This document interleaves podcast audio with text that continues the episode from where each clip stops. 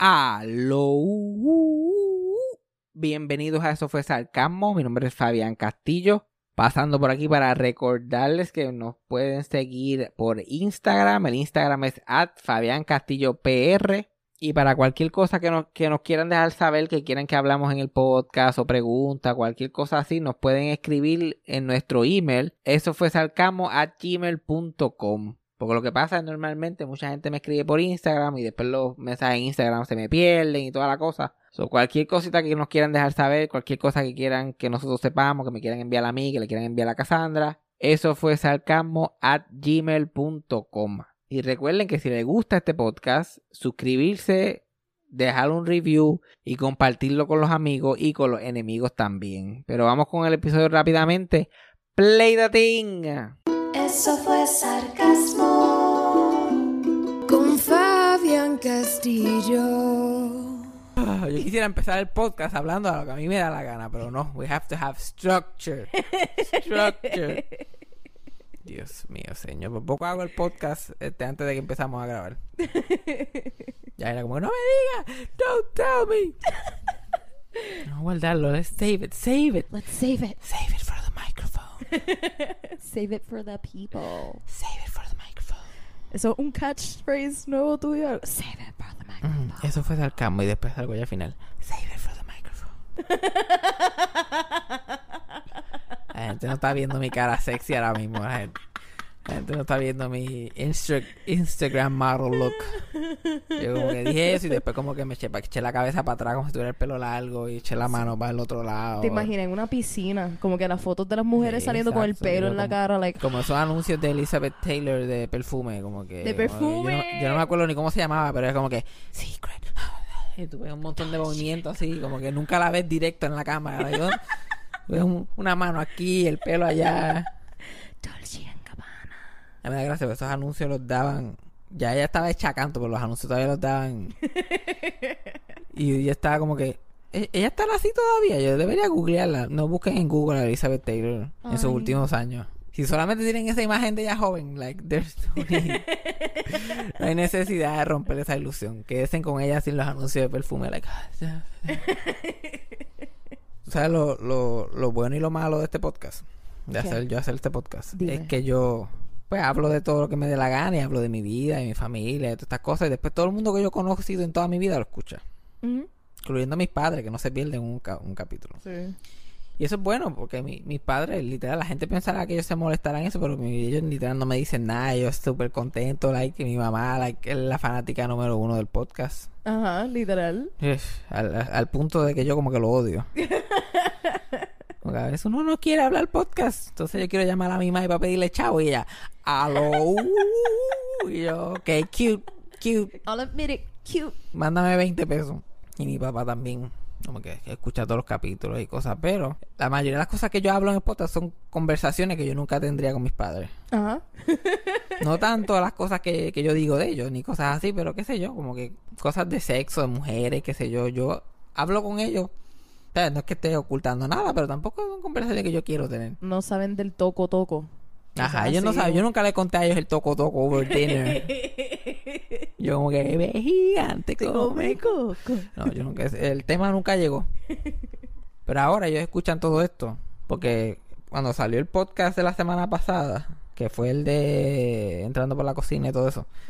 Pues mi papá me, después me llamó y yo estuve hablando con él. Hablamos como una hora, tuvimos una conversación interesante de lo que yo había dicho y de cosas de su infancia, como tuvimos una conversación bien open y qué sé yo qué más. Y eso está chévere, porque eso no hubiera pasado si no hubiera sido por podcast. Exacto, sí. Pero después, como dos días después, Ajá. mi papá me envió una foto. Y yo estoy como que. Y tú sabes que tú puedes ver la foto Ajá. en la página. Y yo, like, oh, God, no. No puede ser, oh, Cristo, ok, prepárate. Que no sea lo que yo estoy pensando, que, que esto sea un error. Que yo, yo no tenía los espejuelos. Yo espero que esto sea como que la fantasía. Y me envió una mujer gorda en bikini. Oh. Y yo estoy como que, no, no, no, no, no. Este no es el nivel que yo quiero estar. Este no es el nivel. Tú, vamos, a, vamos a mantener las cosas separadas. Es bueno tener una, una relación abierta y como que tener confianza en tus padres, como que relación entre padre e hijo, pero hay que tener una raya. Hay cosas que tú no quieres que tu padre te envíe.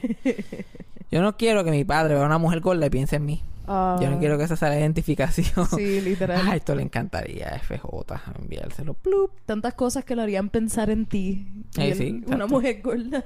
Él siempre me está enviando cosas como que, pero esa no, yo no, no quiero que sea una de ellas. Pero esas son cosas del podcast. Mira, te voy a enseñar y todo. Te voy a enseñar la foto que él me envió. Oh. Mm, La tipa no se ve mal, pero eso no es el punto. Ella, ella- como que, ah, se ve bien. No dije que se veía mal. En ningún momento dije que se veía mal. A mí de verdad que no me importa como que qué persona de mi familia escuche el podcast o amistades o qué sé yo. Yo soy una persona bastante abierta, obviamente. Ajá. Para sacar un secreto mío se necesita que alguien tenga un secreto que yo no se lo he dicho a todo el mundo. Like, no, este tipo like, se puso a cantar una vez que estaba chichando conmigo. Like, hay pocas confesiones out there que se puedan decir de mí. Lo peor de mí ya está como que publicado. Las únicas personas que yo le he dicho a toda mi familia que no le ponga el podcast es a mis abuelas. Mis dos abuelas, porque Sí. mis dos abuelas no entienden casi ni el televisor ya. Ajá. Entonces, menos van a entender un podcast y lo que van a escuchar es yo hablando mierdas de ellas. Van a pensar que tú estás ahí. Van a estar Que confundidos. yo voy a estar ahí, que, te estoy, que la estoy insultando, que estoy pelándolas a las dos, eso es lo que van a pensar. Y escuchan mi risa hablando- atrás, escuchan una hiena malo. atrás. O sea, tú una mujer riéndose ahí, like, ah, what's happening? like, mi abuela, especialmente mi abuela por parte de madre, ella como que no entiende nada de lo que ve en televisión ya. Como que se confunde, como que ya está en este, como que en este weird gray area mentalmente. Como que no es demencia, pero tampoco no es demencia. Como que eh, it's floating around, ella va y viene. Como el viento. Como el viento. Y una vez, ella una vez me porfió como por media hora que Dagmar se había muerto. y yo, yo estoy seguro que Dagmar no se murió. Da- Se murió si lo, di- lo presentaron ahí por la televisión. Ay, Dios. Yo, "Ah, yo creo que estás equivocada. Voy a googlearla just in case. Pero yo creo que si Dagmar se hubiera muerto, yo me hubiera enterado. Algo hubiera salido en Facebook mínimo. Literal. Sí. ya no, no, lo presentaron por ahí por la televisión. Yo me pregunto si ella todavía vive la vida como que Dagmar se murió. y ya o estará viendo día a día diciéndole, "Ay, diablo, porque muchos capítulos repetidos de Dagmar. Cuando piensan conseguir una cojos.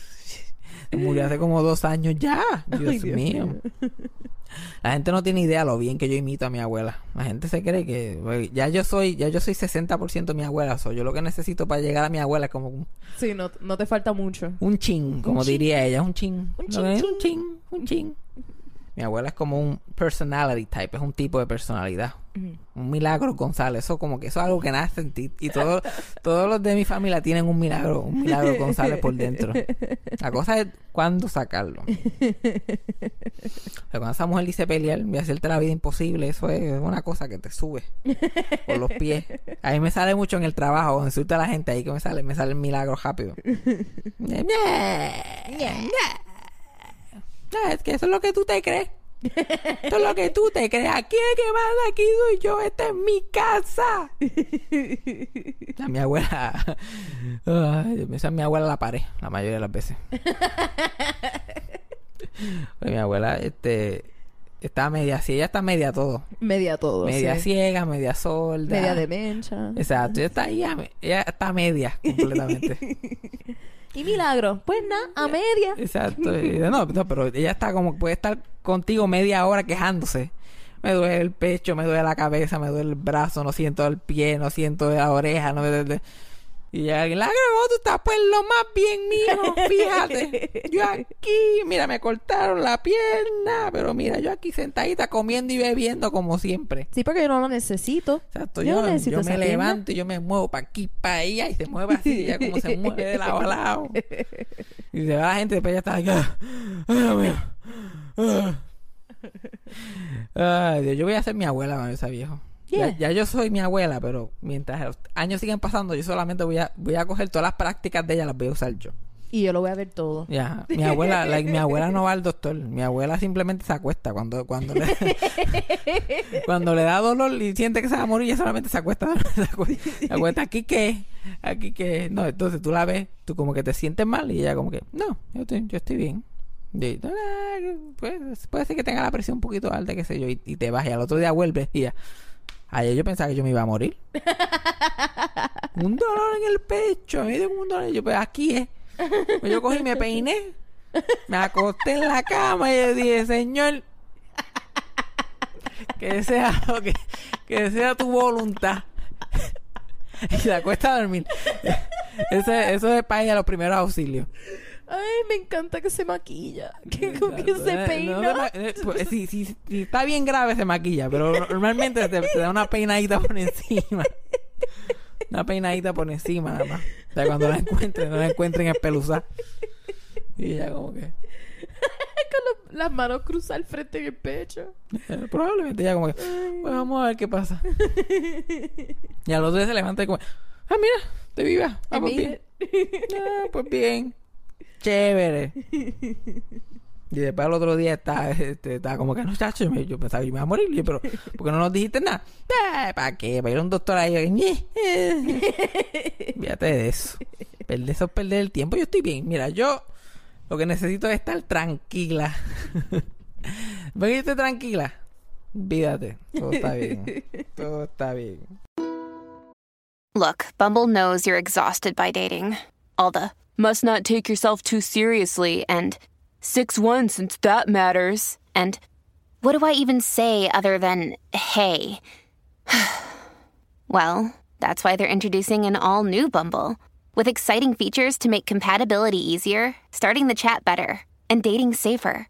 They've changed, so you don't have to. Download the new Bumble now. Families have a lot going on. Let Ollie help manage the mental load with new cognitive help supplements for everyone four and up, like delicious Lolly Focus Pops or Lolly Mellow Pops for kids. And for parents, try three new Brainy Chews to help you focus, chill out, or get energized. Find these cognitive health buddies for the whole fam at ollie.com. That's O L L Y.com. These statements have not been evaluated by the Food and Drug Administration. This product is not intended to diagnose, treat, cure, or prevent any disease. When you need mealtime inspiration, it's worth shopping Kroger, where you'll find over 30,000 mouthwatering choices that excite your inner foodie. And no matter what tasty choice you make, you'll enjoy our everyday low prices, plus extra ways to save, like digital coupons worth over $600 each week. You can also save up to $1 off per gallon at the pump with fuel points. More savings and more inspiring flavors make shopping Kroger worth it every time. Kroger, fresh for everyone. Fuel restrictions apply. Y voy a cambiar gears, bien cabrón, una cosa hija de puta. Porque esto, esto de verdad parece un capítulo de la coma. Yo no he hecho más que pelar a todo el mundo aquí. Fabián me había dicho antes del episodio, Jair, hay tantas cosas que yo quiero hablar. Y hay tantas cosas que yo quiero hablar. Ajá, 23 minutos en No te duermas. Pero ahora quiero hablar de depresión. Ea, ok. Por eso te dije, iba a cambiarlo drásticamente. Ajá. Porque últimamente pues la depresión está rampante en Puerto Rico. Hemos perdido personas, como que... Y yo he hablado de mi depresión antes en, en el podcast. Creo que en el primero. Yo me fui rápido al soltón. yo tengo depresión, capítulo 1. Yo estuve en un hospital mental, capítulo 2. Las millas, ¿sabes? Que yo no como mierda. Exacto. En este momento siento la necesidad de hablar otra vez de eso. Porque la gente se cree que son ellos nada más, como que, que eso es algo que, que le está pasando a ellos nada más, pero eso lo pasa a muchísima gente, especialmente si tú como que te crías con una familia puertorriqueña, porque los efectos pueden ser depresión o ansiedad. Sí, porque aunque todos tengamos muchas cosas distintas, las crianzas de muchos son bastante comunes. Ya, bastante similares. Y Todo el, mundo, Exacto. todo el mundo termina jodido de alguna forma o de otra. Si no fue religión o fue tu familia directa, siempre hay algo. También el desbalance químico en tu cerebro, porque a veces como que no tiene nada que ver. A veces simplemente tu depresión es por un desbalance químico o por algo por el estilo. Yeah. Y la gente ve a otras personas como que vivir su vida y se creen que no se deprimen, que no están pasándola mal. Y yo que hablo de tanto de mis tragedias aquí me río con cojones y la pasamos cabrón, like, yo también paso, la, la, la paso mal. Obviamente, todo el mundo sabe que yo la he pasado mal en esta vida. pero, las, pero las cosas pasan, como que uno tiene que tratar de superarlas. Yo me acuerdo que cuando yo estaba en la universidad, yo la pasé tan mal en la universidad. Y no estoy hablando diablo, ese segundo semestre. ¿no? Yo estuve como un periodo bueno como de cuatro años pasándola mal todos los días. todos los días. Y una depresión hija de puta. Yeah. Y yo... Y llega, era el punto que yo no hablaba en cuatro o cinco días. Porque yo no tenía amigos, o yo no hablaba con nadie. O sea, yo ya hablaba, qué sé yo, llamaba a mi mamá o a mi tío como que un miércoles. Estaba hablando con ellos un jato. Después no volví a hablar hasta el domingo por la noche. Que salía los chinos que estaban al frente de la universidad a comprar. Yeah. Y ay, y el- la china me decía, hola. Y yo, dame una ole. Y mi voz me salía. y mi voz me salía. Yo que, mi voz era como si mi voz hubiera estado atrapada por 5 o 6 días. Ajá. Yo como que, "Ah, dame un break, que se me olvidó hablar aquí. y dame una canasta de tres presas. Sí, bueno. Y yo se lo llamaba a alguien después. Yo dije, "Diablo, cabrón, yo no hablaba aquí. Ahí que me daba cuenta. Yo no había dicho nada en cinco días. Da Ya. para el carajo. Sí, tu roommate también era súper silencioso, no había conversaciones para tener tampoco. Mi roommate y yo, yo fui roommate, ese fue mi primer roommate. Yo fui roommate de ese tipo por los la década casi que estuve en Sagrado. y ese cabrón, si tú, hablamos dos veces fue mucho. Te lo juro. Hablamos el primer día que llegó y cuando se fue, yo dije, dame a hablarle. Yo como que, mira, mano, good loco. Cabrón, yo, yo he hablado más con tu roommate que tú. Sí. Porque ¿no? cogíamos clases juntos. Y nosotros estábamos horas en el cuarto juntos, no hablábamos. y yo no lo soportaba. Porque los cuartos en esos hospedajes son bien chiquititos. Ay, súper. Pues como que tú estás ahí y es lo único que tiene, porque a mí no me gustaba estar afuera con los revoltosos. Ajá. Entonces estaba ahí sentado en mi cama todo el día. Salía más que para clase y miraba para atrás a mi cuarto y me sentaba en la cama. Entonces él a veces llegaba, se sentaba, estábamos los dos sentados ahí, silencio. Llegaba a las 4, se hacían las 5, las 6, las 7, las 8. Yo me metía a bañar. Él se metía a bañar. Uno de nosotros apagaba la luz ya. Sin hablarse. Años. Y él me encabronaba. Más que me encabronaba de que todavía lo pienso y me da como un coraje por dentro. No sé cómo a mí no se me sale un milagro. Y estas son las cosas que pasan con roommates después de un tiempo. A mí me encabronaba. Cada vez que él comía con flay me daba ganas de matarlo. ¿Por qué? Porque un cabrón. Porque él comía con flay en una taza. ¿Verdad? Colocaba con flay, lo ponía en la taza, qué sé yo qué más. Y se sentaba en la cama. Y yo estoy a un pie y medio en mi otra cama. Y yo pensaba que él en vez de estar comiendo con flay, él estaba, con- estaba como que tocando un instrumento. Porque eran las 6 de la mañana, mi clase era a las 1. O sea, yo me había acostado hace 15 minutos. y él se levantaba y esto era lo que yo escuchaba. Mira, cuidado con mi taza. Eso mismo le decía yo.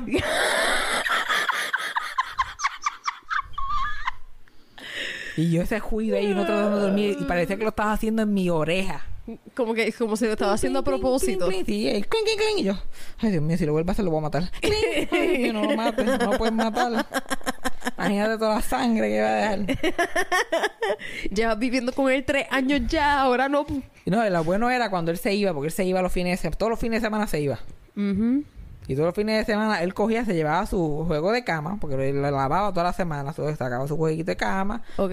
se limpiaba el escritorio del completo como si se fuera, como si nunca fuera a volver. Ajá. Y se iba. Y yo no hacía más que hacer eso, como yo tenía un jebulú tan cabrón en mi, en mi cama, en mi hospedaje, yo me acostaba en la cama de él. me tiraba ya a ver televisión. Con razón Chile. lo lavaba cada semana. ¿Será? Es como que esto como que apesta culo.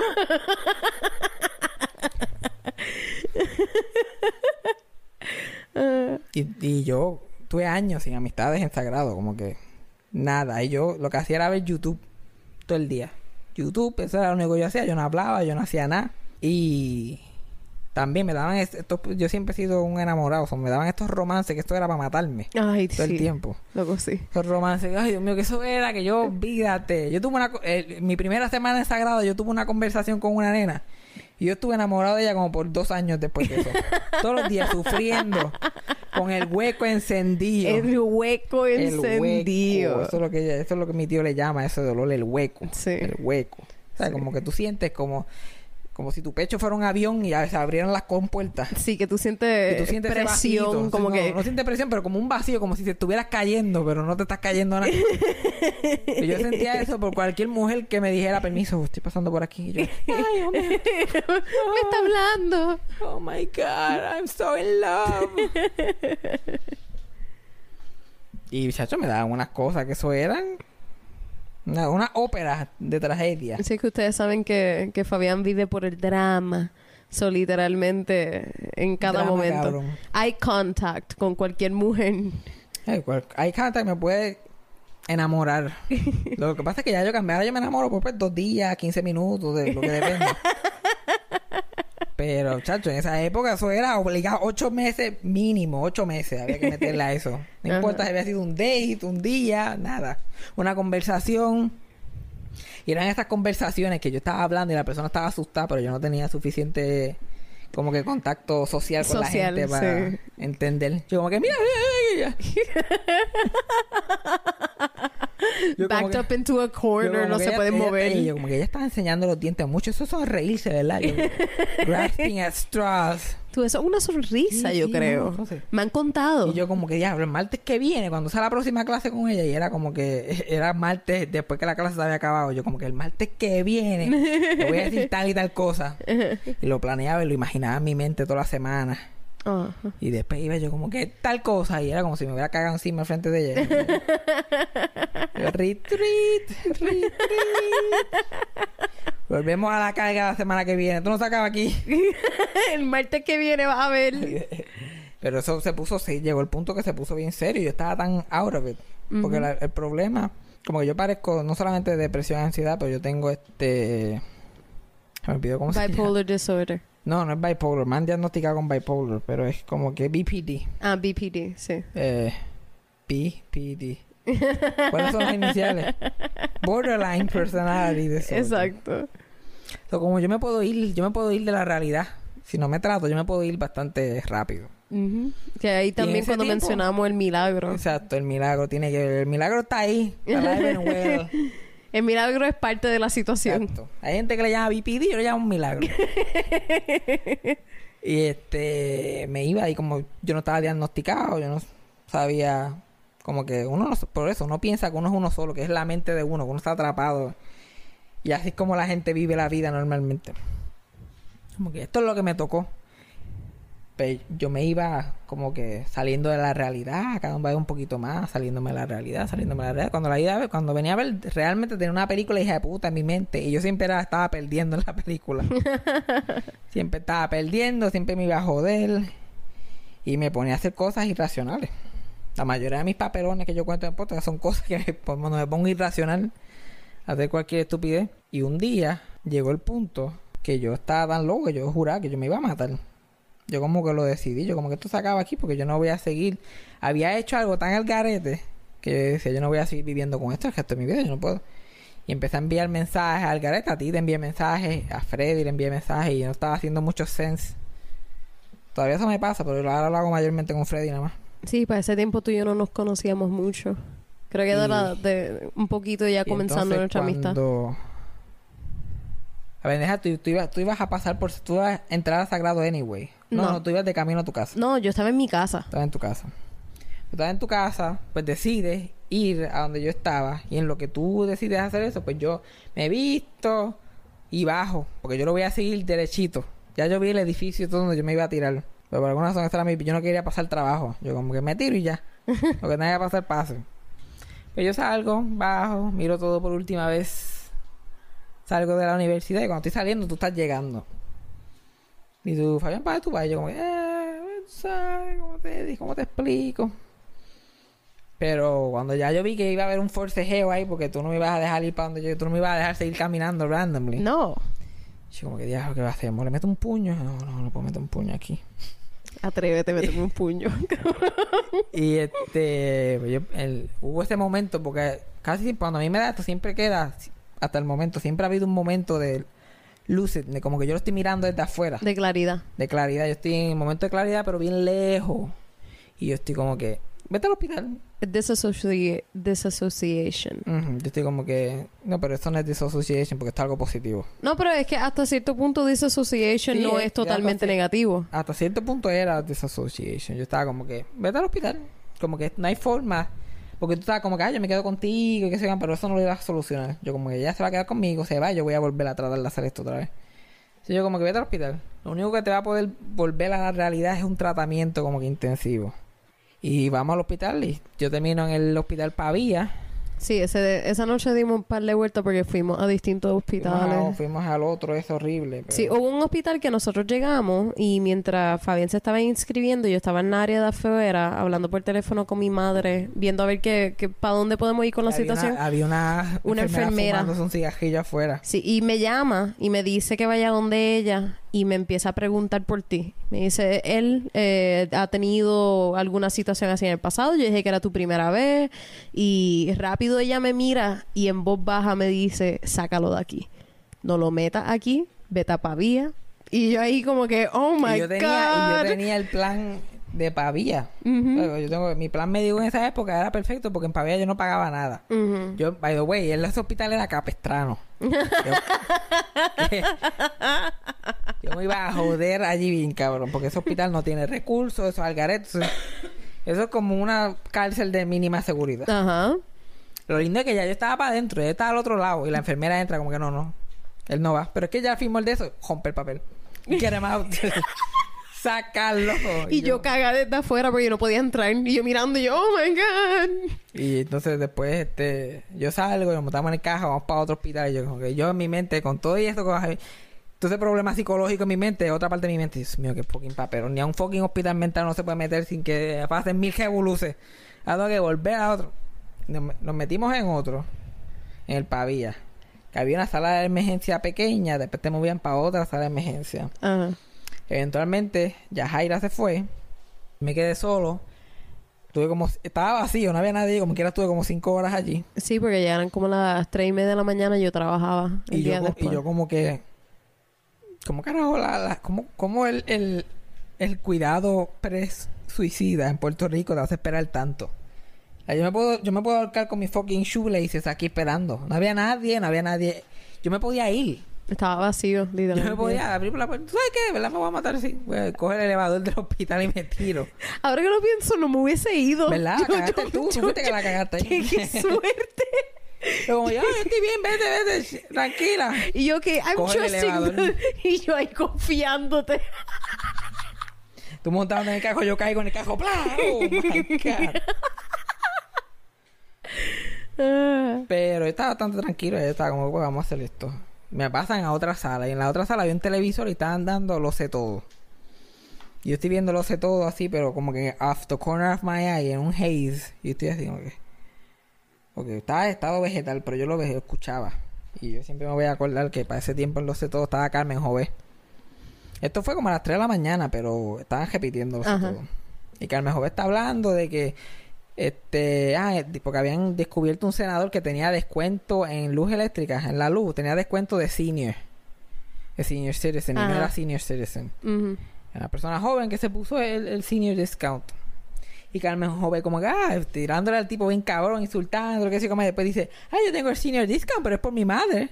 Y yo entonces, ahí mismo yo volví a la vida y dije, ay, vete para el cara. Ámame el bicho, de verdad. Ámame, ay, por mi cabrón, soy como 90 años. Tu mamá, tu mamá. Probablemente la mamá se murió hace años y todavía está diciendo que está viva. No, mi mamá, ya, hecho, sí, yo soy joven, mi mamá está viva todavía. Qué buen truco. Te Y revivió. o tres meses después, ahí eso me revivió. El milagro me trajo de nuevo. Tan ridícula. Tan Mira para allá, ridícula. parece la cara la tiene que parece un screen. Y diciéndome que su fucking eso es un Marilyn Carmen, eso no es un milagro. y este, pero eso fue lo que me trajo para atrás. By the way, meses después se murió la mamá de Carmen Jové. Ah. Después de ese evento. Yo quiero, yo lo que quiero es que alguien investigue la luz de Carmen Jové ahora mismo. Lo investigue hoy. Hoy. Fe, ponme la fecha por ahí. Mira, mira, de verdad estamos como la coma ahí hoy. Tirándola a todo el mundo. Yo no voy a tener carrera cuando termine este podcast. Y Carmen Joven, vamos a verlo. ¿Tiene cara ahora? Es como, ay, no, no. Pendeja, es que pagar bien. No, es mi hermana menor que tiene el descuento de cine. Tiene una bofeta. Y yo estuve en ese hospital cinco días. Ujú. Cinco días. Y la pendeja, yo era la única persona joven. Todos eran unos fucking viejos. Todos eran unos fucking viejos. Y by the way, como yo no sabía cómo funcionaba, yo pensaba que la gente me podía visitar. Yo pensaba que yo no le tenía que decir a nadie. Yo pensaba como, ah, yo le texto a mi mamá todos los días, como que para que ella no piense que yo estoy en ningún sitio. Yo estaba súper chilling, que nadie se iba a enterar. Ajá. No hago más que entrar, que me hacen el chequeo, que tu celular, celular, cargador, llave, todo lo que tú tienes, goja, no puedes usar ni goja. Yo tenía una goja puesta, ¡pum! Daron la goja, todo. Y me encerraron.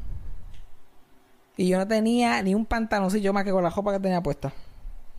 Tuve cinco días con la misma ropa. Sin toalla. Sin cepillo de dientes.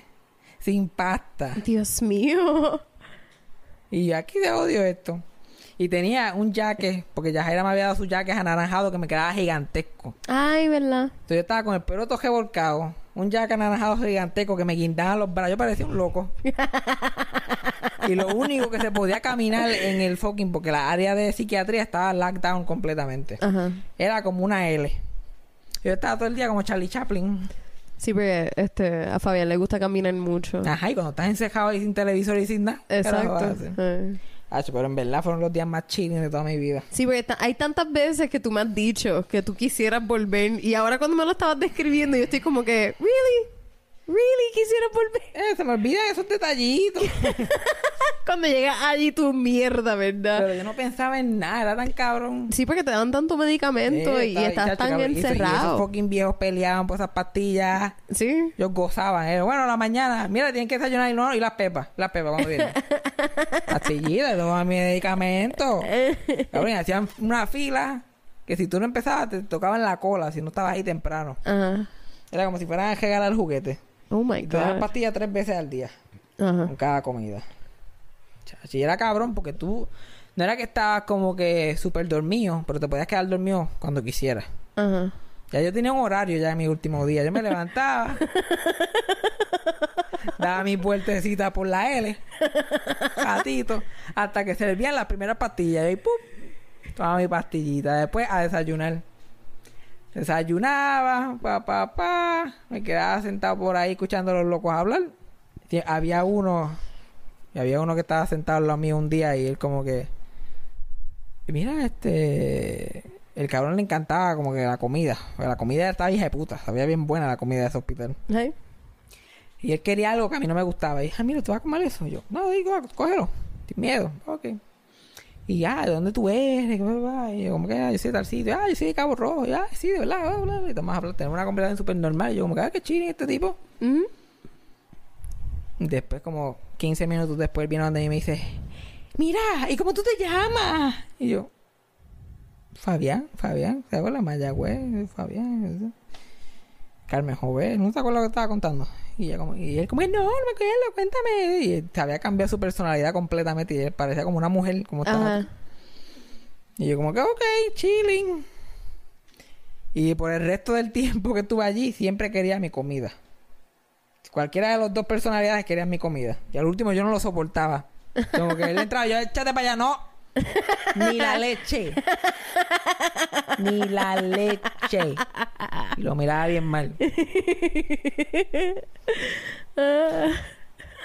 Y yo desayunaba. Después daba dos vueltecitas más en la L. Y ahí se iban a hacer ejercicio. Había que salir a hacer ejercicio, a coger sol. Ah, ok. Y yo todas las semanas, todos los días le decía que no, que yo no quería. Que se fueran todos, que yo no quería. Ah, para estar solo. Y él, pero, pero ¿por qué tú quieres? Yo, por ¿va a estar solo? Yo no quiero estar con esta gente. Ellos se van y yo no quiero hacer ejercicio. Mi problema aquí no es el ejercicio. y él, no, pero eso es parte del tratamiento. Yo, "Eh". Entonces se iban todos. Y yo le encantaba irse para el sol y qué sé yo, qué más. Yo como que chill. Y me quedaba así sentado en la salida, una salita que tenían con un cristal que yo podía ver a Santurce. Y yo me quedaba así mirando. Esa era la televisión. yo me, invita- me inventaba historias de la gente caminando.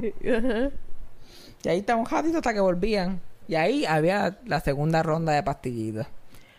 Las pastillitas, pli, pli, pli. Almorzábamos. Después de almorzar, puf, para la cama. Caminando. Quedaba dormido tres horitas, fácil. De una a cuatro la tarde, pop, Ah. al soltón. Y ahí me levantaba, daba dos o tres vueltecitas en la L, para, tú sabes, para calentar. ahí servían las pastillas otra vez. ¡fup! Y comía mi cenita. Pa, pa, pa, pa. Y ahí, pum, me acostaba a dormir otra vez. Y ahí dormía hasta como a las nueve, nueve y media, por ahí me levantaba, dos o tres vueltecitas más en la L, otra rondita de pastillas para dormir.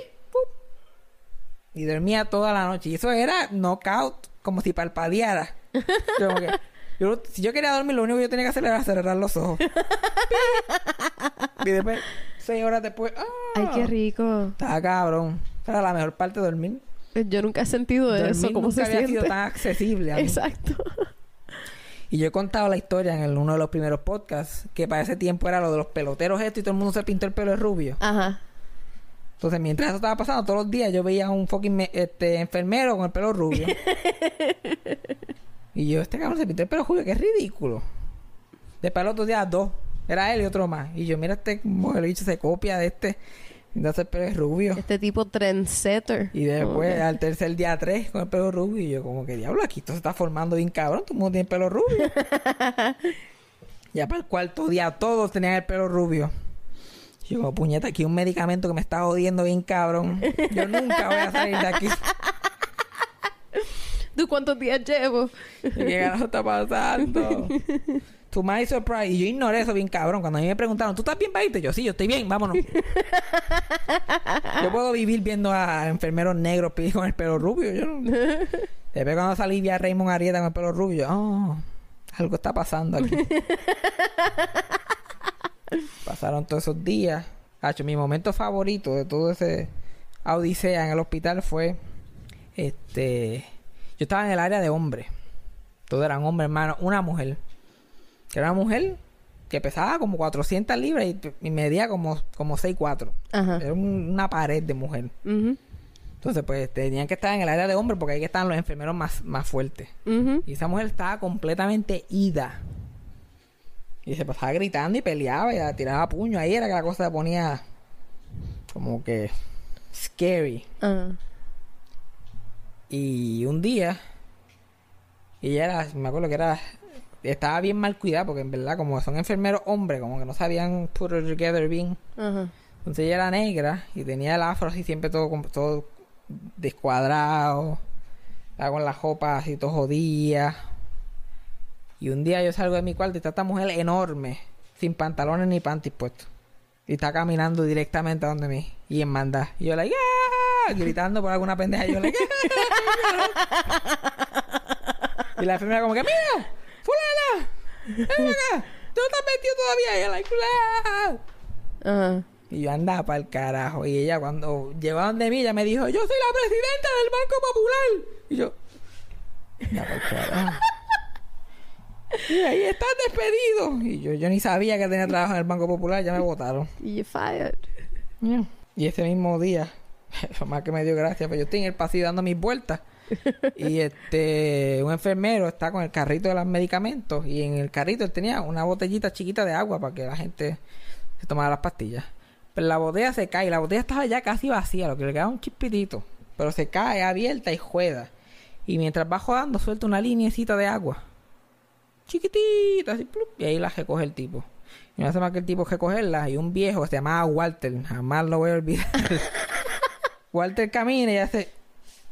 Hace como que flup, un leve, como que un leve pérdida de, de- como que De siente el agua. Yeah. Ni de- ni- no se le puede llamar ni desbalance. Siente el agua en el piso y se tira al piso como trompetilla. ¿Qué? ¡Me caigo! ¡Ay! ¡Me caigo! Y se acostó en el piso, que se había caído. Ay. ¡Ya! Y empezó a gritar allí y a todo que el enfermero así, como, como, como Woody. Cuando mira a Buzz en Toy Story, como que como que cabrón. si hubiera una cámara, el enfermero iba a estar mirándolo directamente, como si estuviera en The Office. Literal. Igual de ahí, like, ¡ay, Dios mío! ¡Llévame a hacerme una placa! ¡Llévame a hacerme una placa! Parece que era adicto a las placas o algo así. pues ese era su plan de escaparse, iba a hacerte una placa y salía cogiendo. O es hipocondriaco. Uno de ellos. Nah, eso no parece, ¿verdad? Parecía que él quería irse de allí. Porque él sabía que no se había hecho nada. Porque él literalmente se tiró al piso. Ya, hay una placa. Y todo el, enfermero ahí mirándole. La enfermera que está detrás, la recepcionista está detrás del cristal mirándolo. Y todo el mundo así, todos los, pacientes así mirándolo. Y él, ay, tuvo un jato ahí. Y como que ya llamamos a alguien, ya mismo viene. Ay, Dios mío, Y yo estoy ahí con mi con la segunda mitad de la manga del jacket como para atrás. Porque estoy así, la- las manguitas así detrás, porque mi- mis manos están en el medio del, del brazo del. Ajá. Y empiezo a decir, a aplaudir. Y yo, demanda, demanda, demanda. Y todos los pacientes, demanda, demanda. Y yo, chacho, yo nunca había estado tan arrebatado de drogas en mi vida. Yo, like, demanda, demanda. Tú nunca me has contado eso. Bien cabrón. y yo, yo riendo bien cabrón. Yo parecía un nene de fucking escuela intermedia. Cuando pasaba cualquier cosa en la escuela, que estaba motivado. Ya, lo cabrón se cayó. Tú fuiste una pendeja. Fue la primera acción que yo vi en todos los días allí. Y después al otro día de, de que pasó eso fue mi último día. Y ya yo estaba tan cómodo. Ya a mí se me había olvidado mi vida fuera de... Yo no había mirado mi teléfono en día. Yo no había hablado con nadie en día. Estaba chilling, cómodo. Me levanté como siempre, di mis vueltitas, pa, pa, pa. Y me acuerdo que me estaba comiendo un pastelón, que ese era el almuerzo de ese día, y estaba buenísimo. Y yo, diablo, si luego quedé en pastelón otra vez, ya estaba pensando en mi futuro. Sentado en la mesita, mirando para el cristal a Santurce, y yo como que, diablo, esta es la vida. Y ahí hay un enfermero entero, mira Fabián, te va. Y yo, ah, ¿verdad? Yo tengo una vida ya. ahí fue que me acordé, yo, hay gente esperándome. ¿Verdad? Mira, yo tengo un trabajo. Oh my God. Y yo, dale, vámonos por el carajo. Yo no tenía trabajo para ese tiempo. ¿No trabajaba en No. estudio y trabajo? Ay, pero aquí eso no importa. Eso no importa, no es como si me pagan, ¿verdad? I don't give a fuck. Yo Te como- pagaban, it's a work. Y yo como que, pero no tenía que ir todos los días. Eso sí. Y yo como que, ah, dale, vámonos. Y él, no, no, tienes que esperar una silla ruedas. Y yo, ¿para qué? O sea, que check out de todo el mundo en los hospitales son con sillas de ruedas. Ajá. For insurance purposes. Yeah. Pero en lo que yo estoy esperando la silla de ruedas ahí, y todo el mundo, mira, para recoger tus cosas. Ah, yo no tengo cosas. A que con mi bolsita de celular, mi bolsita, como un preso, mi bolsita con mi celular y mi cargador. Yeah. Mi otra bolsita con mi goja, me puse mi goja. Todos los pacientes se pararon así en la pared, porque el elevador iba a abrir allí mismo. Y allí me ponen mi sillita de ruedas, yo me siento en ella, pa, y me van echando para atrás. Y de momento yo los veo, yo como que esta gente yo los voy a, yo no los voy a volver a ver en mi vida, la mayoría de esta gente. Ajá. Echan para atrás así, y yo no sé qué decir, y ellos están como que callados así. Y yo como, como todavía estoy arrebatado hasta el culo. Yo estoy como que a pensar en algo para decir y yo levanto los brazos, yo digo, arriba corazones, y ahí mito se cerró la cerró el elevador. Y no dice más que decirle, y yo, ¿por qué carajo yo soy Titi Ru? ¿Quién dijo eso? Yo voy al enfermero, yo, Ju Fernández. Yo soy Ju Fernández. Y se me había olvidado. Entonces el enfermero, entonces el enfermero me lleva hasta el lobby. Y él como, ah, ¿quién te viene a buscar? Y yo, ah, nadie. Ah, ok. Ahí mismo me baja de la silla de juega. Y se va. Yo me quedo parado en el medio del lobby todo jodido, apestoso. yo, diablo, tengo una peste en esta boca. Vamos a empezar por ahí. Soy dentro del gift shop. Y tengo chavos en mi tarjeta. yo voy al gift shop y yo cojo una caja de chicle, por lo menos, para que me dé hasta llegar a, a mi al, al hospedaje sagrado. Y pongo una caja de chicle. Y el mínimo es 10. Y yo cojo como 15 cajas de chicle. Sin decir ni una palabra. y ya me los cobra, yo paso la tarjeta y salgo. Y ahí mismo pido un Uber. Con mi bolsa gigante de un montón de chicle. Uber pasa, ¡pup! Y yo, "Ay, ¿cómo está? ¿Todo bien? ¿Todo bien? Ay, ¿qué, qué pasó? ¿Todo bien? Eh, hospital mental ahí una semanita. Iba, a suicidar, pero todo era worked out al final. Llego a Sagrado. Ok, dale, gracias. Le doy una caja de chicle al tipo de propina. ¿Qué? ¿En serio? Y tenía como 20 cajas de chicle. Y tú entrando sagrado repartiendo cajas de chicle. Nada, yo entré, me bañé. me- chacho, un baño sitio cabrón, me lavé la boca, me arreglé bastante, me puse ropa, me vestí bien. Y voy a estudio y trabajo, donde yo hacía estudio y trabajo. Y yo, ¡eh! Llegué. Repartí- ahí sí, repartiendo chicle a todo el mundo ahí. Chicle para ti. You get a Y- y gum. todo el mundo You como get a si- gum. Y todo el mundo como si hubieran visto un fantasma. Porque ya todo el mundo se había enterado. Ajá. Todo el mundo like, ay, yo like, eh, todo el mundo, yo todavía arrebatado bien cabrón. Ah, chicle para ti, chicle para ti. ¿Dónde está Walter? ¿Ya le dieron la placa? A Walter le han hecho la placa esa. Ay, Dios. Cacho, qué ansiedad me da a mí hablar con la gente americana. Bueno, tú lo ves, tú, lo, Sí, tú lo notas siempre que yo estábamos por ahí por la calle. Yo, like, Y sale como si fuera shy, pero yo sé que es porque no quieres hablar. ajá. Pero yo soy shy así con gente en general también en español, pero inglés como que mucho peor. Inglés es yo a los 15 años. Yo, like, no me vean, no existo. Yo no existo. Uh. Como el mesero de IHOP que venía a joder. Ay, fucking misero de IHOP. Pues eso es lo malo andar con mujeres, yo te digo. Si ya, si yo andara con Freddy, nada de esto me pasa. Nada, nadie, nadie ni los ve. Rápido todo el mundo quiere ponerse amistoso. Mesero ese de IHOP. El mesero y la mesera, que una cabrona, y le voy a explicar por qué. que si ella me hubiera atendido, no le hubiera dado nada de propina. El mesero, ¿eh? eh, eh, Rápido se me mete el milagro tan risueño. Rápido que uno va para allá con esa sonrisa. Estás trabajando, ¿por qué tú estás tan feliz? Primero, si estoy viendo tu sonrisa, estás mal porque supone que tengo una mascarilla puesta. Exacto. Pero, ya yo, pero yo, yo veo sus pómulos fuera de su mascarilla y, y su nariz, by the way, porque este es el, el- la bandera de Texas, debería tener una nariz por fuera de la máscara. Y el toche, y tú, como tienes ese fake personality que puedes prender, y en piloto automático puedes sentir, él, él, jura, él jura una conexión para toda la vida, y tú estás ahí, like, hablando mierda. Y después, cuando tú te vas, él empieza a hablarme mierdas a mí. Y a hablarme mierda de ti. Y yo, like, "Eh", y yo, like, please, please, por favor. No, no, I don't want it. I don't want it. Yo salí de allí pitado. Me acuerdo que ya habíamos terminado de comer y tú fuiste al baño y yo salí de allí pitado. Cuando él fue a empezar a hacerme conversación, yo salí de allí, pero pitado, pitado. Like, me fui, estoy afuera y viene la otra mesera y me dice, mira, la muchacha que andaba contigo dejó la cartera y el celular en el asiento. Yo no me había dado cuenta. Yo, ay, gracias. Yo, y ahora yo me quedo con la carterita en la mano. Y le digo, mira, lo dejaste. Pensando que yo voy a quedar como el héroe que yo pensé. Lo suficiente. Porque yo pienso, si la mesera ya me lo dijo a mí, no tiene que contárselo a todo el mundo. Si yo siento que es necesario, se lo cuento a la persona. Le digo a ti, mira, la mesera me trajo... esto". Pero yo no, yo no iba a hacer eso. Ya yo estaba doubling down en que iba a hacer... Todo el crédito iba a ser para mí. y yo lo traje. Y lo lindo es que yo como que empiezo a decir, sí, mira, traje y tú, like, la mesera me dio, like, puñeta, hija la gran puta. ¿Qué cojo? No me pudo dar ni eso. Ni eso me pudo dar. No, él, mira, él salió por ahí, dejó tu cartera, pero no te preocupes que yo se la llevé. Ay, sí que quería cinco pesos más de propina. Un premio. Pues si el tipo ese no hubiera estado hablando mierda, estuviera sentado allí todavía. Porque bastante cómodo que estaba. A mí eso me pone mal, me pone mal. Entonces, a mí cuando yo era chiquito, era peor todavía porque la gente asumía, yo era, yo aprendí a hablar inglés y español a la misma vez. So, la gente asumía que yo era un gran, un- una gran herramienta para tener chiquito. Ajá. Ah, no, chacho, vete con él, que él sabe inglés. Y mi abuela me ponía a leer cartas del Seguro Social que yo ni entendía. yo, eh, ¿qué, qué, te- qué dice ahí? Y hablándome de cuentas, chavos, de leyes, y yo... Eh, el milagro González, ¿verdad? pues yo creo que es a ti la carta. Eso es todo lo que podía decir. Y peor fue la primera vez que fuimos a Florida. La primera vez que viajamos a Disney, yo tenía 12 años. Y mi papá no sabe hablar inglés. Bueno, ahora lo entiende. y to- y- Ajá. pero todavía lo habla tal Sanchita. ¿sabes? ok.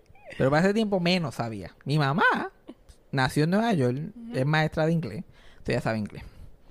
Pero mi papá nada que ver. Pero mi mamá, para todo, cuando estábamos en estas vacaciones, mandaba a mi papá. Para que aprenda. Y yo, vete tú, vete tú para que aprendas, para que te sueltes por ahí. Primera vez que fue a la farmacia, llegando, llegando necesitaban una, un candado para una maleta. Ajá. Acabadito de llegar. Mi papá va a la farmacia a buscar un, un candado. Me pregunta a mí que cómo se dice candado en, en inglés. Yo le digo lock. Es a lock. Eso es lo que yo le digo. Él se va. Va a la farmacia. Ahí se encuentra con una vieja gringa jacita, pero una Karen de la vida. Ajá. Y lo ve por ahí y, y- y este, y él le dice, excuse me, looking for luck? Y la señora like, ¿what? Y I'm, I'm looking for luck. Y mi papá bien sueño pensando que estoy diciendo candado solamente, no hay otra forma de entender esto que no sea candado. Ahí de momento lo metieron preso por solicitar prostitución en, en Orlando. Embuste, eso no pasó, pero podía pasar fácilmente. Exacto. I'm looking for luck. Come on. En Y el es ahora, en los 2020. tiempos que vivimos, hashtag MeToo, cancelado. El paso ese papelón solo para la próxima, peleando a mi mamá, mira, vente conmigo, porque por lo menos para que traduzca. Y mi mamá, no, vete con este, si este sabe. ¿Verdad que tú sabes? Y yo, "Ah, pero es que yo no sé, a ver, te pasas viendo esas viejas todo el día y no sabes una palabra inglés. Y yo, pues, montarme en el cajo. Me acuerdo que fuimos a McDonald's. Y en McDonald's, yo me fui de mi cuerpo. Yo me fui de mi cuerpo. Ese fue el crical más grande que he visto en toda mi vida. Ay, Dios mío. Tú llegas a ver, tú te mueres. Porque mi papá entró así al, al, al servicajo y él me dijo que qué, qué vas a pedir. Y yo, eh, yo pues pide lo que tú vas. Dile, dile tú. Y mi papá como que, no, pero yo no sé. Y yo, tú no sabes decir McChicken en inglés. Hamburger, hello. Ajá, como que McChicken, McFlurry, todas estas palabras ya él las decía, él dila. So, yo, dil, dilo como lo dice, ellos van a saber lo que estás diciendo. Y él lo empezó a pedir así. Pero nadie entendía una palabra lo que estaba diciendo. Por alguna razón. Era tan... ni, decir McChicken le salía por alguna... O McFlurry. O, o, qué sé yo, Nuggets. Una palabra como Nuggets. El que estaba ahí tenía daño cerebral. Yo no sé qué es lo que estaba pasando. Y eh, mi papá miraba a mí como que haz algo. Y yo, pero puñeta, ¿qué más puedo decir que no? Tú estás diciendo no, que lo que tengo yo es no, que yo no tengo otra palabra para eso. Nos pasan a la ventanilla y hay como que un mexicano, whatever, yo no sé, un tipo, un hispano, ponen al hispano lavando platos, lo ponen al ilegal, lo ponen en la ventanilla. Y él empieza solamente a gritar, ¡hamburguesa! ¡hamburguesa! Y nosotros nunca hemos escuchado hamburguesa tampoco, porque somos unos íbaros, anda, pero ya se nos complicó más la situación. Y literal, mi papá, like, um, uh, un McChicken, nugget, fry. Y yo, y yo mirando el cristal para el frente, escuchando más que McDonald's, chicken fry, McChicken. Y el tipo del otro lado, hamburguesa, hamburguesa. ¿Cuántas? Y yo, like, mirando para cristal, yo, like, algún día yo saldré de esto, algún día, señor. Esto se tiene que solucionar de alguna forma. No vamos a comer, de eso estoy seguro. De que vamos a comer, de que no vamos a comer, estoy segurito. Ay, Dios mío. Por eso yo me escondo detrás de ti en Subway. Ay. Lo que te que decir sándwich. Ay, Dios mío, qué horrible. Pero ahora mi papá, mi papá no sabe inglés todavía casi nada, lo entiende. Ajá. Pero pronunciándolo, ya, no, no en oraciones completas ni nada de eso, pero se defiende lo más bien. Ok. Ahora él va a todos lados, la gente lo entiende. Ahora como hay mucho más hispanos también Sí, también. en Orlando, pues, de eso. Pero yo vamos, vamos a, like, ahora cuando yo voy para su casa, vamos para McDonald's y él pide. Y el pibe. Yo todavía nada que ver. Yo pide ahí. y tú lo vieras a él. que él como que... Hi. Tú, number three, all cokes. Y ya está. Y yo, anda, para el qué maestro. Qué bestia este hombre. Un genio. Eso es todo lo que teníamos que decir la primera vez. Porque aquí como que a todo el mundo le gustan los números. Aquí de los combos. Sí, sí. No me digas el nombre, lo que dame, dame Sí. número. Yo pensaría que decir tú number three es un poquito más complicado. Exacto, pero tú dices como que, mira, dame dos piezas. Eh, You mean a number five? Ajá, Como que, mira, yo, las dos piezas. Number five, ah, tan brutos son aquí que, se- no me lo complique. number four, number five. Like, yo trabajo en un food, no me lo hagas muy complicado. Oye. Entonces mi papá le cogió el truquito. Y eso de Coke, decirle Coke a la Coca-Cola. Coke. Coke, with three Coke. Y yo, ¿Coke? ¿Vamos a Coke y todo en este McDonald's? Ya me dio. Yo sé que este baje estaba medio shady, pero coño. Yo quería Coca-Cola o Pepsi, qué sé yo. I'll take No, the no. Coke, though. Three Coke. Y yo, pues, three Coke, tres gramos. Esto como que mucho. Yo como que comí antes de venir para acá. Cabrón, estoy enfermo para colmo. o sea, Si me escuchan toser, estoy todo jodido. Llevo toda la semana jodido. Eso realmente no es lo que me tiene encojonado. Que Lo que me tiene encojonado es que está, este apartamento se está cayendo en canto. este apartamento está cayendo en canto y me tiene bien encojonado. Ay, sí. Aquí todo se Ahora que tengo para unos chavitos extra, todo se rompe. Ya yo me siento como los viejos. Yo, ¿qué se jodió ahora? ¿Qué se dañó ahora? Los otros días se rompió. El baño completo estaba de destrucción total. Los otros días yo estoy prendiendo la ducha para bañarme, mito, ¡plap! Se jodió la ducha. Partió completamente. No hay forma de abrirla. Entonces, yo tengo que ir a la ferretería a buscar la pieza para después ver cómo la pongo. Y eso son como 15 pesos. Sí, porque tú no tienes materiales tampoco Ajá. para tener para ponerlo. Dos pesos, eso como 15 pesos de, de la pieza, dos horas de ver el video en YouTube de cómo se hace, tres horas en entender, procesar todo lo que vi. Y yo, ¡ah! Tú necesitas un tornillo. Después lo hago mal y yo, pues se queda así, por lo menos abre. Exacto. Tú me lo dijiste, tú como que mira, no tiene la tapa, pero abre. Eso es clásico, eso es clásico, mi abuelo, mi papá, y escuela de arreglar cosas. Y él, like, lee las instrucciones, ay, yo sé cómo se pone, mira, mira, me toca- así que lo van a usar. No, pero es que así no se usa. Así que lo van a usar porque así que lo- así que funciona. Y si el, el que lo tumbe por mi madre. Ya, tú lo- ya yo la arreglé, mira. Lo que pasa es lo tienes que coges un alicate y lo aprietas bien apretado y sale el agua. Y después cuando eso le das dos cantacitos y coges el alicate y lo aprietas otra vez y ya.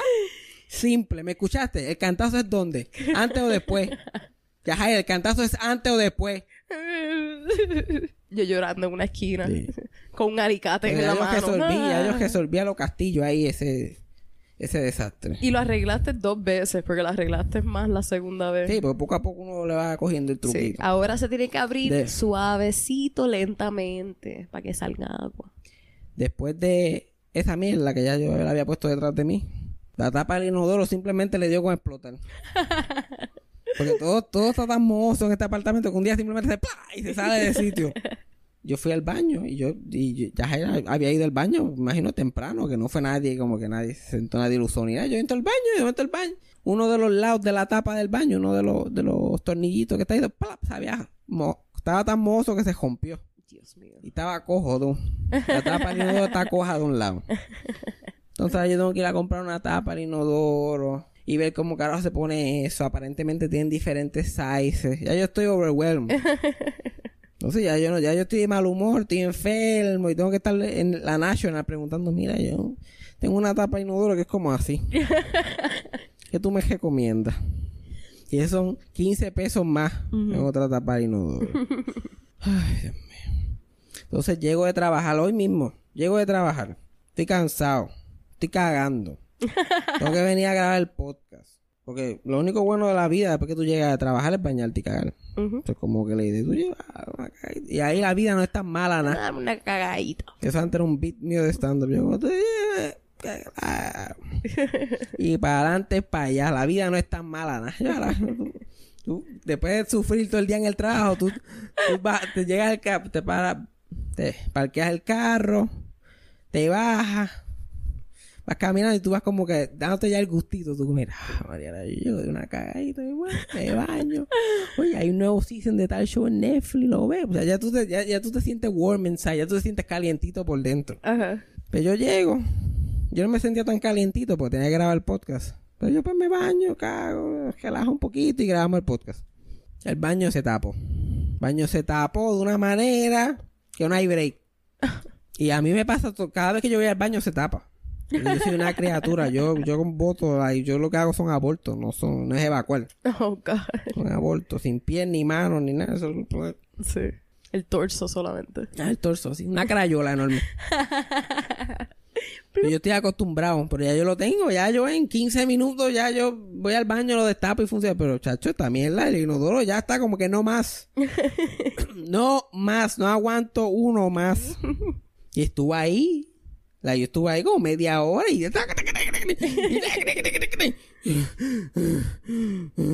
Y ya yo no estoy de humor, Dios mío, yo llegué a trabajar, y, y cagué porque me quería sentir bien, me bañé y ahora estoy ahí con agua de inodoro chispeteándome en la cara.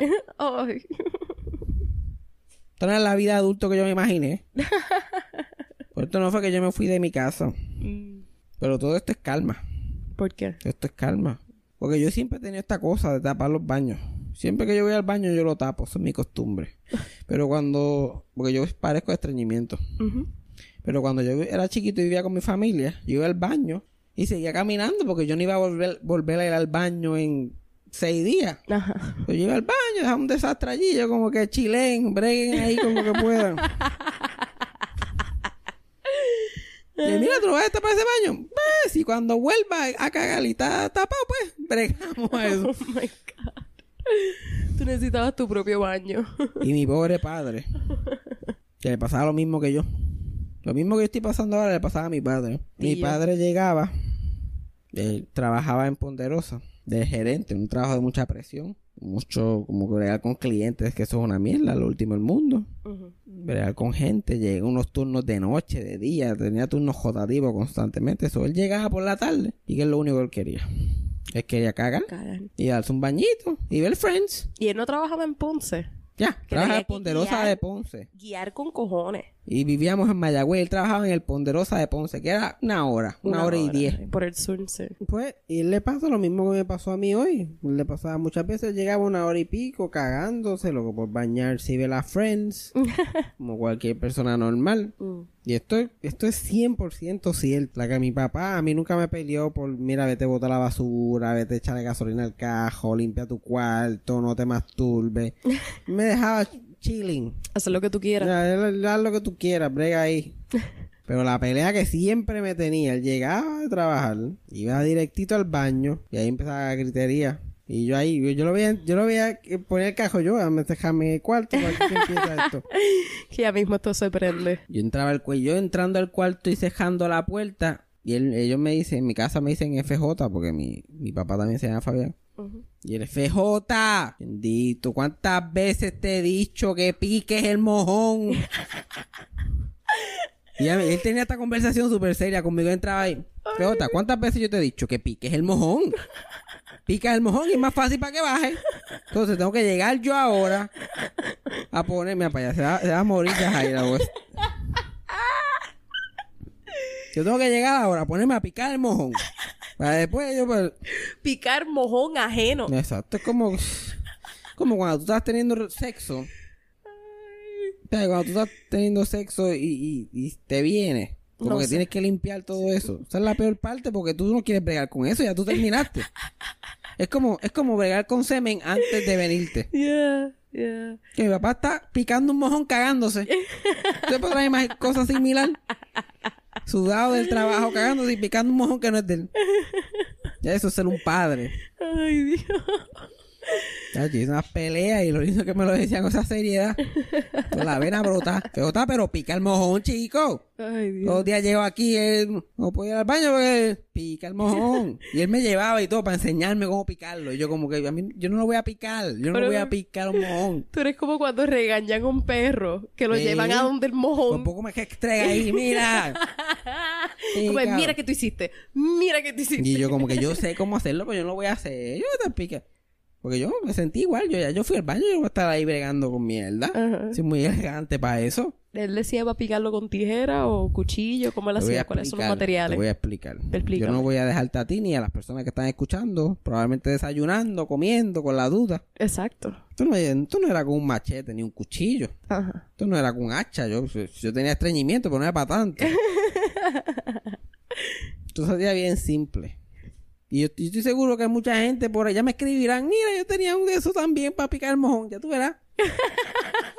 Yo estoy seguro que yo no soy el único. Eso fue sarcasmo, trayendo los problemas reales de la gente. Lo que nadie habla, suicidio, picar mojones, Picar mojones. trayendo los temas que son los relevantes. Los relevantes para nuestros escuchantes.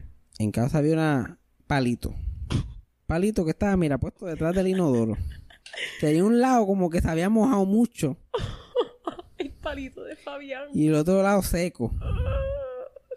Y el palito estaba detrás del inodoro. Tú lo podías encontrar fácil, pero no lo veías. Si no sabías dónde estaba, era difícil encontrarlo. Ok.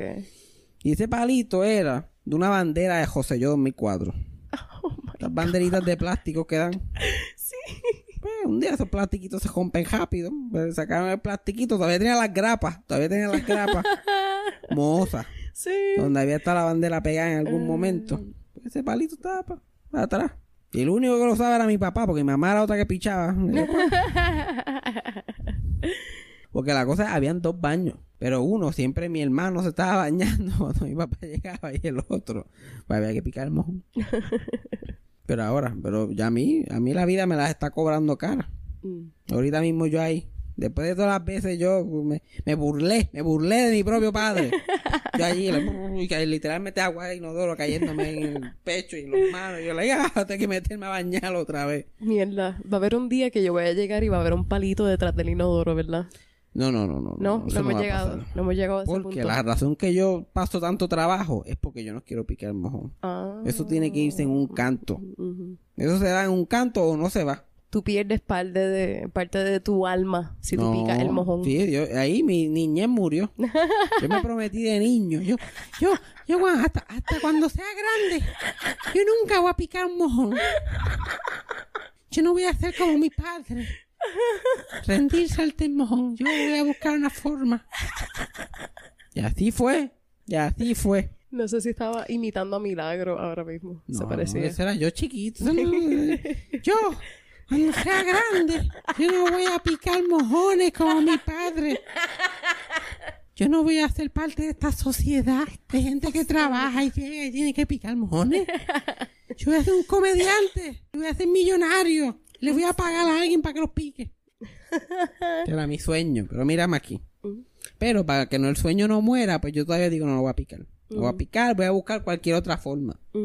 Al principio, cuando empecé la universidad, la técnica era que yo en el dormitorio, en la residencia, habían inodoros industriales.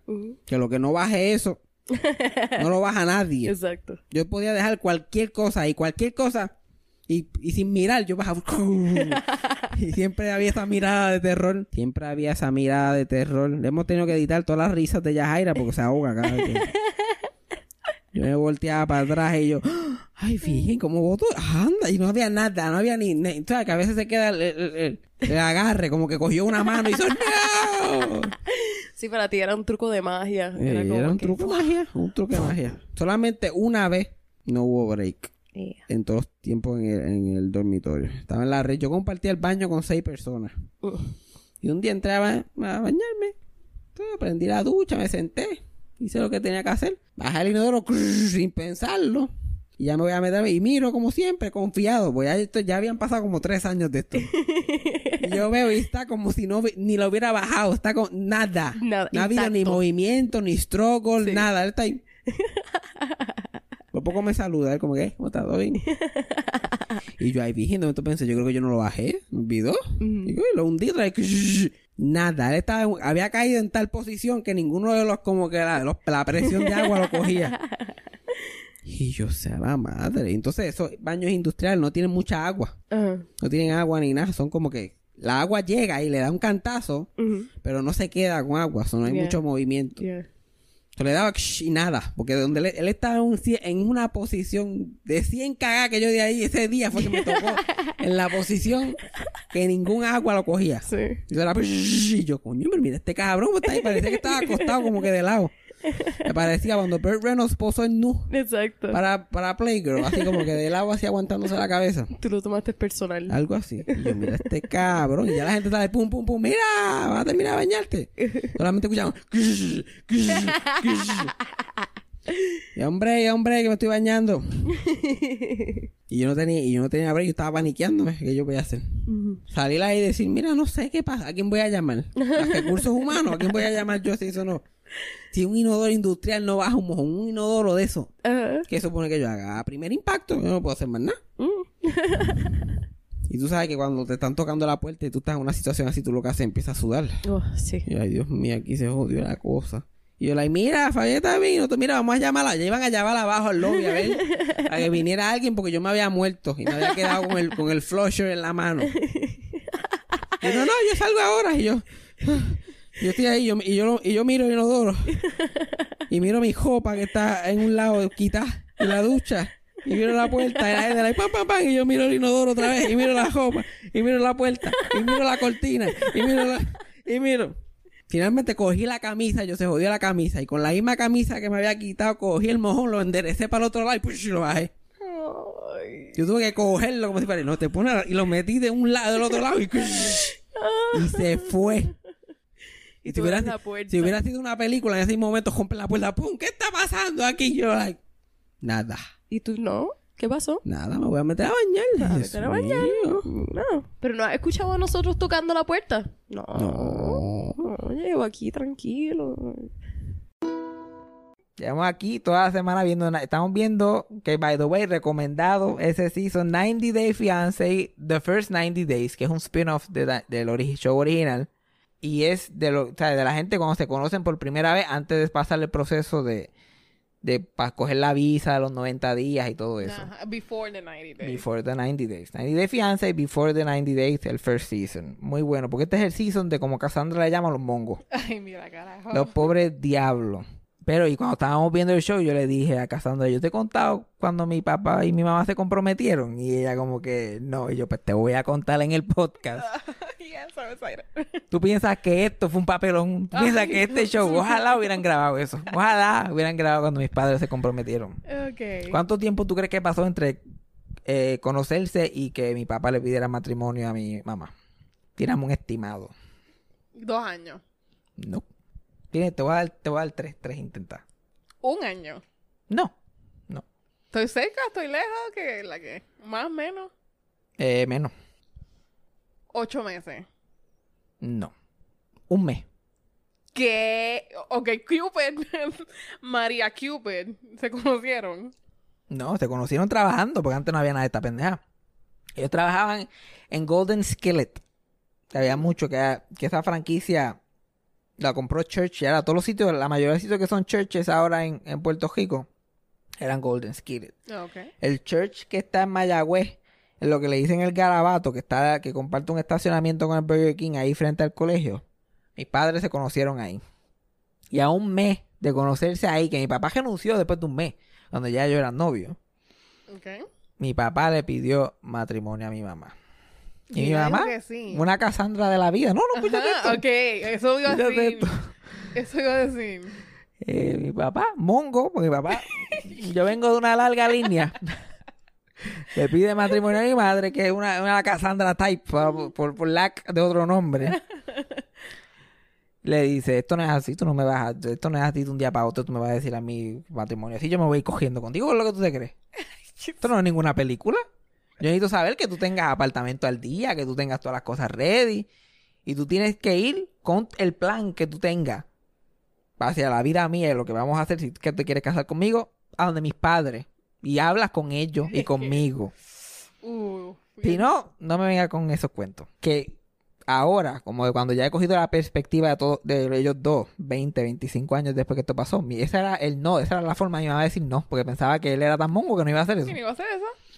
Esa la forma de ella salirse. Ese es el yo te aviso del 92 o lo que sea que cuando se conocieron. Pero mi papá, mongo al fin, y le dieron una orden y él sufriendo, porque hay algo que mi papá odia más que es hablar en público. O sea, yo me acuerdo cuando mi abuelo se murió, el vacilón del velorio y el entierro era mi tía diciendo que él tenía que hablar en el entierro. Ay, Y eso lo tenía más mal que mi abuelo se había muerto. Yo no lo vi llorar cuando se murió mi abuelo. Le dijeron, vas a hablar. Ay, Dios, ay, ah". Y mi tía, la que jodiendo, jodiendo.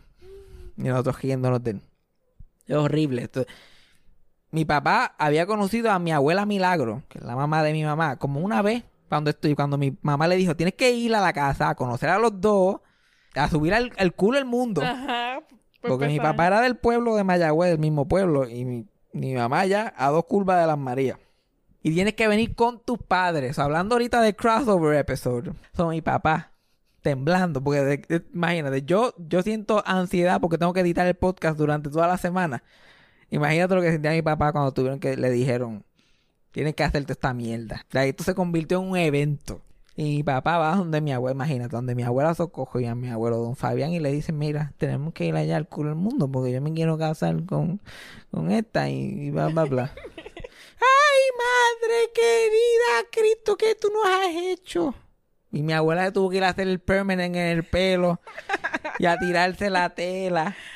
Y mi abuelo codiaba esas curvas, tuvo que tirar esas curvas, porque él se mareaba. Que si durante mi vida, si él fue allá arriba dos veces, fue mucho, porque él la- literalmente le subía la presión, vomitaba. De verdad. Era como mo- era ir a la luna para él ir a esas curvas. Entonces él tuvo que ir para allá. Y planearon el día y todo y llegaron. Y yo he escuchado esta historia muchas veces, de diferentes perspectivas. Yo me, siempre me acuerdo de la perspectiva de mi abuela Milagro. Es que tiene que ser la mejor. Cuando...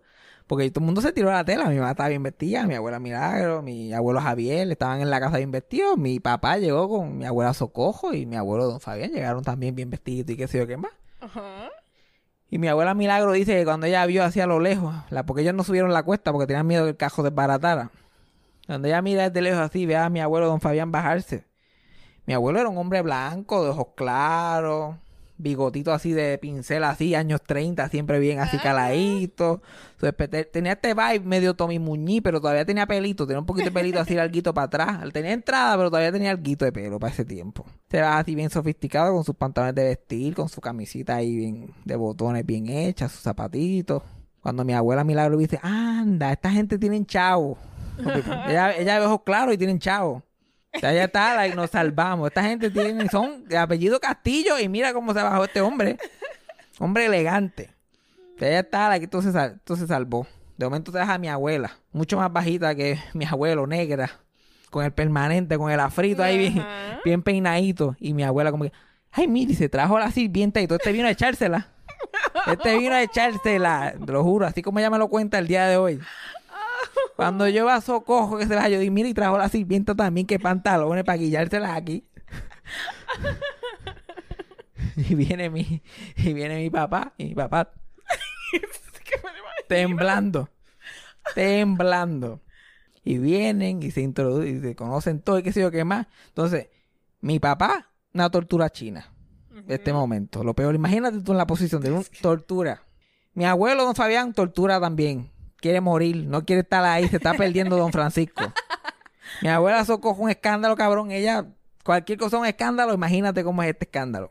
Mi abuelo Javier estaba también, tortura china también. Mi mamá estaba torturando a la familia completa. Exacto. por ninguna razón. Y se sentaron en la sala de mi abuela. Se sentaron y un poquito de awkward chit chat. Qué sé yo qué más. Y se ponen a ver televisión. Todos juntos vestidos bien se ponen a ver televisión.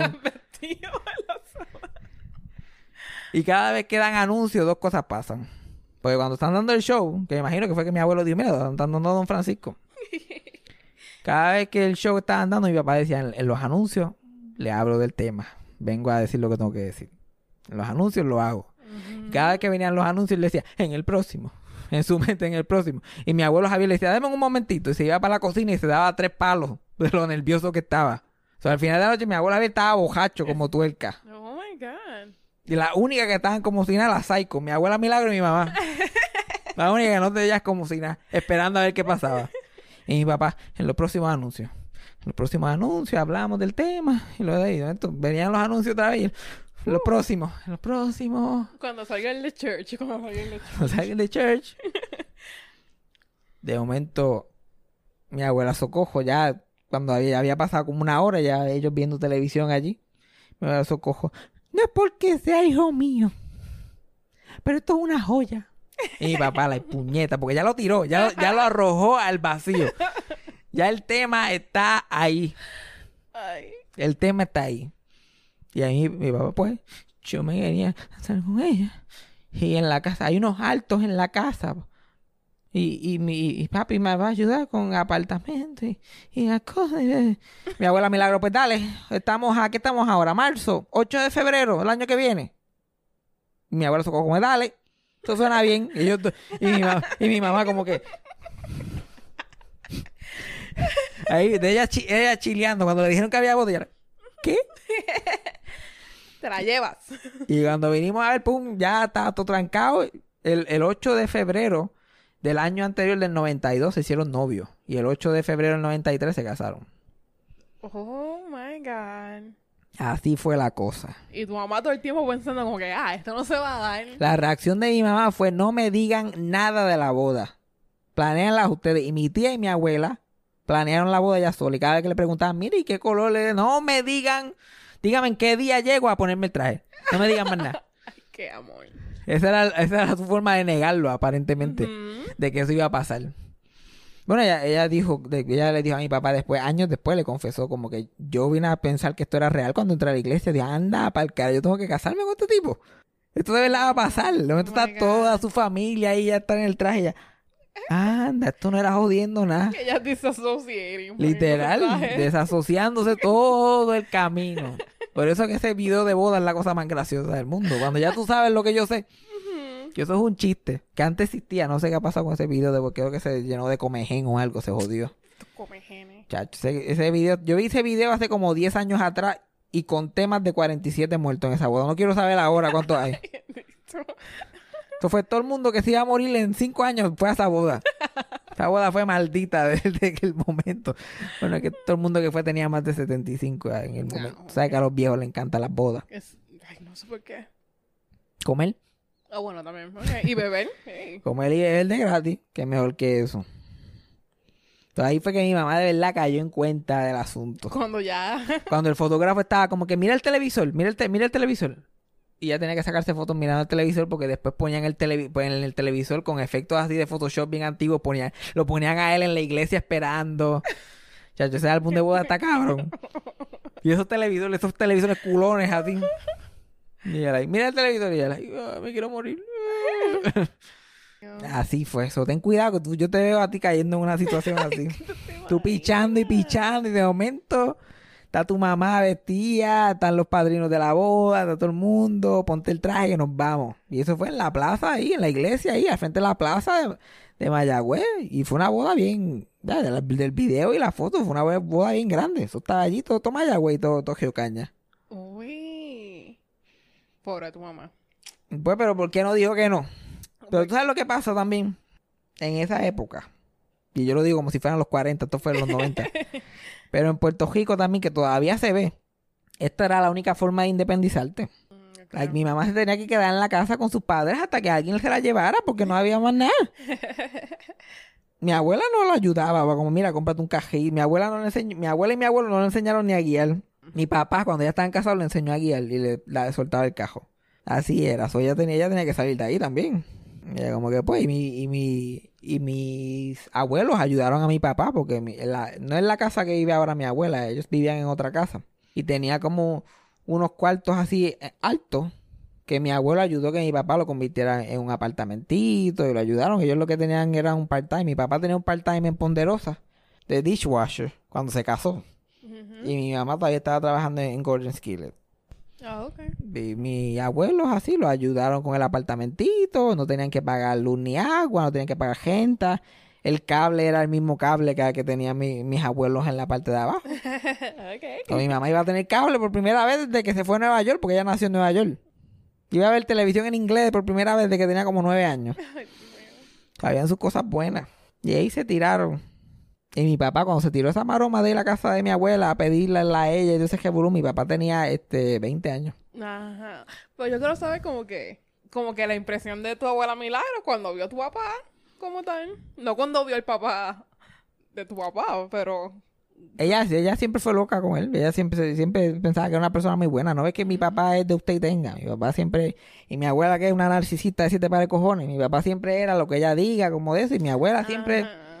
Con él nunca han tenido problemas. Todavía... Mi abuela hasta le comentan las fotos en Facebook. ok, ok. Loco con él. Pero mi papá es un canto de pan con ojo. Mi papá siempre se ha llevado bien con la gente. Lo que, lo que te puedo decir, lo que mi tío... El, que yo hablo con él por teléfono cada jato.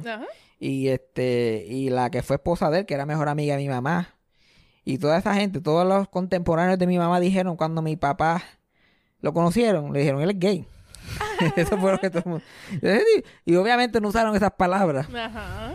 de like mira tú estás con el ¿sabes, fulanito porque creo que mi mi tía lo conocía de lejos la que se casó con mi tío que era mejor amiga de mi mamá como que lo conocía de lejos por Mayagüez porque estudió en la José de Diego like, un jebulo así Ajá.